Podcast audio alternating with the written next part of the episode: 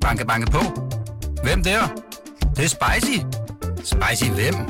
Spicy Chicken McNuggets, der er tilbage på menuen hos McDonald's.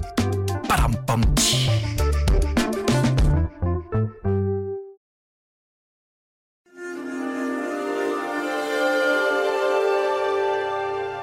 Her kommer en artikel fra Weekendavisen.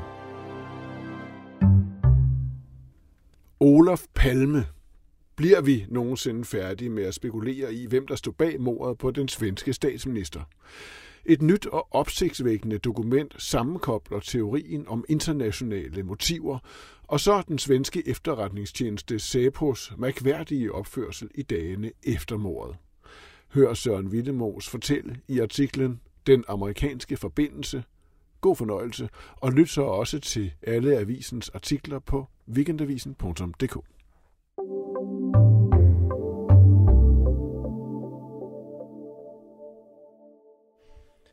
Mit navn er Søren Vilmos, og jeg har skrevet en artikel om et opsigtsvækkende nyt dokument i det svenske politis arkiver om mordet på Olof Palme. Artiklen er blevet til sammen med de to værter på podcasten Det Hemmeligste af det Hemmelige, Anders Christiansen og Christian Kirkmuff. Den kommer her. Var svenske efterretningsfolk meddelagtige i mordet på den svenske statsminister Olof Palme i 1986? Og hvorfor drev efterretningstjenesten SEBO bevidst efterforskning i en helt forkert retning i det første år efter drabet? Det har i årtier været spørgsmål, der har rumsteret blandt journalister, private efterforskere og såkaldte palmekendere, det vil sige entusiaster med interesse for det uopklarede mord. Nu viser et hidtil ukendt og højst opsigtsvækkende dokument, at det er spørgsmål, som Palmegruppen, det vil sige den enhed hos det svenske politi, som har efterforsket statsministermordet, også har stillet sig selv og forsøgt at finde svar på. Dokumentet, der er en sammenfatning på 26 sider, er skrevet i foråret 2020 af efterforsker Jonas Englund fra Palmegruppen. Det bærer titlen Sammenstilling om eventuel international motivbælt til mordet på Olof Palme. Og det er netop blevet offentliggjort med hjælp fra en agtindsigt i Palmegruppens arkiv. Dette arkiv blev gjort åben for agtindsigt, da efterforskningen lukkede i juni 2020. Dokumentet er for nylig blevet offentliggjort i en stærkt censureret version, der dog gør det muligt at stykke en række afgørende og nye oplysninger sammen. Sammenfatningen er skrevet i Palme efterforskningens aller sidste dage, og den står i skarp kontrast til, hvad chefanklager Christa Pettersson, flankeret af efterforskningsleder Hans Melander, sagde på et pressemøde i juni 2020. Her bekendtgjorde de, at efterforskningen af mordet på Olof Palme nu blev lagt i graven. Argumentet var, at deres hovedmistænkte, Stig Engstrøm, en alkoholiseret grafiker, der også er kendt som Skandiamanden, var død. Og da efterforskerne ikke kunne afhøre ham yderligere, kunne man ikke komme videre i sagen. Peterson hævdede ved samme lejlighed, at Stig Engstrøm havde udført mordet på egen hånd. Udpegningen af Stig Engstrøm mødte efterfølgende hård kritik fra palmekendere. Særligt belastende for teorien er, at Engstrøm med stor sandsynlighed havde et alibi på mordtidspunktet. Og nu viser det sig altså, at man inde i Palmegruppen skilede til helt andre motiver bag statsministerdrabet, end at Yngstrøm tilfældigt skulle være stødt ind i statsministeren en fredag aften i Stockholm og have skudt ham på klodshold. Efterforskningsleder Hans Melander sagde det også kort efter pressemødet, at han langt fra var overbevist om, at Stig Engstrøm var morderen. I den eksplosive sammenfatning, der nu er kommet frem, hævdes det ikke alene, at USA har haft stærke motiver til at rydde Olof Palme af vejen, men også at svenske efterretningsfolk kan have været villige til at løbe amerikanernes ærne, og at SABO, politiets sikkerhedstjeneste i Sverige, med åbne øjne har let efterforskning på et langt vildspor. Vildsporet først. Tidligt efter mordet stod det klart, at den første efterforskningsleder – Hans Holmer, var overbevist om, at den kurdiske venstreorienterede oprørsbevægelse PKK stod bag mordet på Olof Palme. Det var et spor, han og resten af efterforskerne fulgte intenst, men aldeles frugtesløst i godt et år, indtil Holmer måtte gå af i 1987. Hans Holmer var dog ikke ene om hurtigt at låse sig fast på PKK-sporet. Allerede inden drabet på Palme, nærmere bestemt sensommeren 85, gik Sabo-chef Alf Carlson til medierne fortalte, at PKK var en trussel mod Olof Palme. På mornatten var Alf Carlson vagthævende hos Sebo og ledte efterforskningen natten igennem. Blot fire dage senere overtalte han en journalist til at skrive, at PKK stod bag palmemordet. Det gjorde han blandt andet ved at lade journalisten læse hemmeligt Sebo-materiale. Alf Carlson drev altså PKK-sporet frem, endda så kraftigt, at vidneudsagn, der fortalte om lyshårede mænd med walkie-talkier i nærheden af gerningsstedet, blev afvist med beskeden om, at efterforskningen ledte efter mørkhårede mennesker. Selvom navnet på Alf Carlson, der er afgået ved døden, er overstreget i Palmegruppens sammenfatning for 2020, efter der er det ringe tvivl om, at det er ham, der bliver omtalt. Og folkene i Palmegruppen undrer sig. De er nemlig i besiddelse af en båndoptagelse med Alf Carlson fra 87, samme år som han forlader Sebo, hvor han giver udtryk for, at han aldrig har troet på PKK-sporet. Hvorfor resonerer han således, efter han er stoppet hos Sabo, spørger efterforsker Jonas Englund i sammenfatningen. Og det er da også mildesalt forbløffende. For selvom det længe har været klart, at PKK-sporet vidderligt var et vildspor, bliver det nu dokumenteret, at den mand, som var hovedansvarlig for, at sporet fik så meget opmærksomhed, aldrig selv troede på det. Og det efterlader naturligvis en række spørgsmål. Hvad havde Alf Carlson gang i, og hvem tjente han?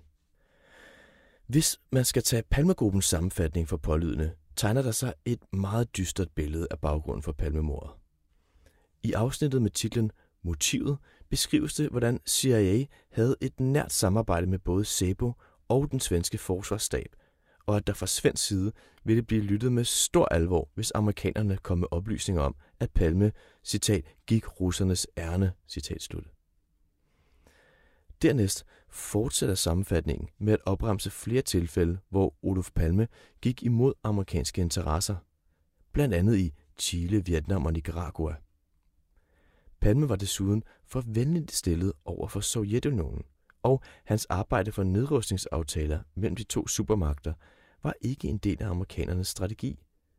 De ville derimod tvinge Sovjet til at opruste så meget, at landet til sidst ville gå bankerot. Forholdet til Olof Palme var i det hele taget meget kompliceret for amerikanerne. For mens svensk militær støttede, at det officielt neutrale og alliancefrie land samarbejdede med NATO, besværliggjorde Olof Palme samarbejdet gang på gang. Eksempelvis ville han ikke lade USA benytte svenske flyvestationer.